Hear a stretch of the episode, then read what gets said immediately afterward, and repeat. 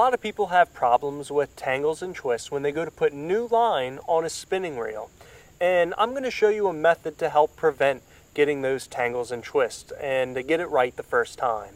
Uh, the concept here that you need to realize is that each spinning reel's bail spins in a certain direction. Could be counterclockwise, could be cl uh, clockwise. It depends on the brand.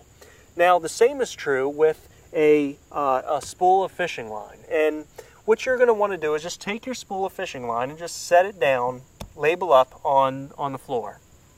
And take your spinning reel, and what you're going to want to do is, is point it directly over top of the, the new spool of line. Now, when you have this, what you're going to want to do is spin the bail slowly on your reel. And you'll see that the bail spins in a certain direction. And in this instance, it's counterclockwise.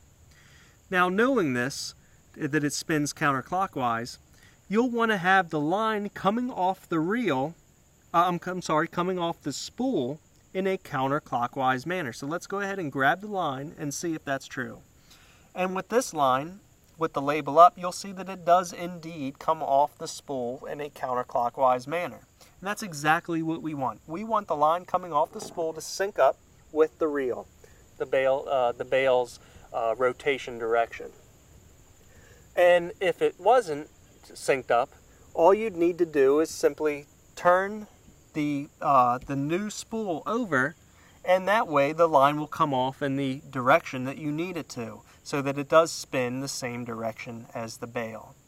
So that's it. It's as simple as that, syncing up the rotation direction of your bail to the way the line is coming off the spool. That will prevent all the line, uh, line twists and tangle problems when you go to spool new line.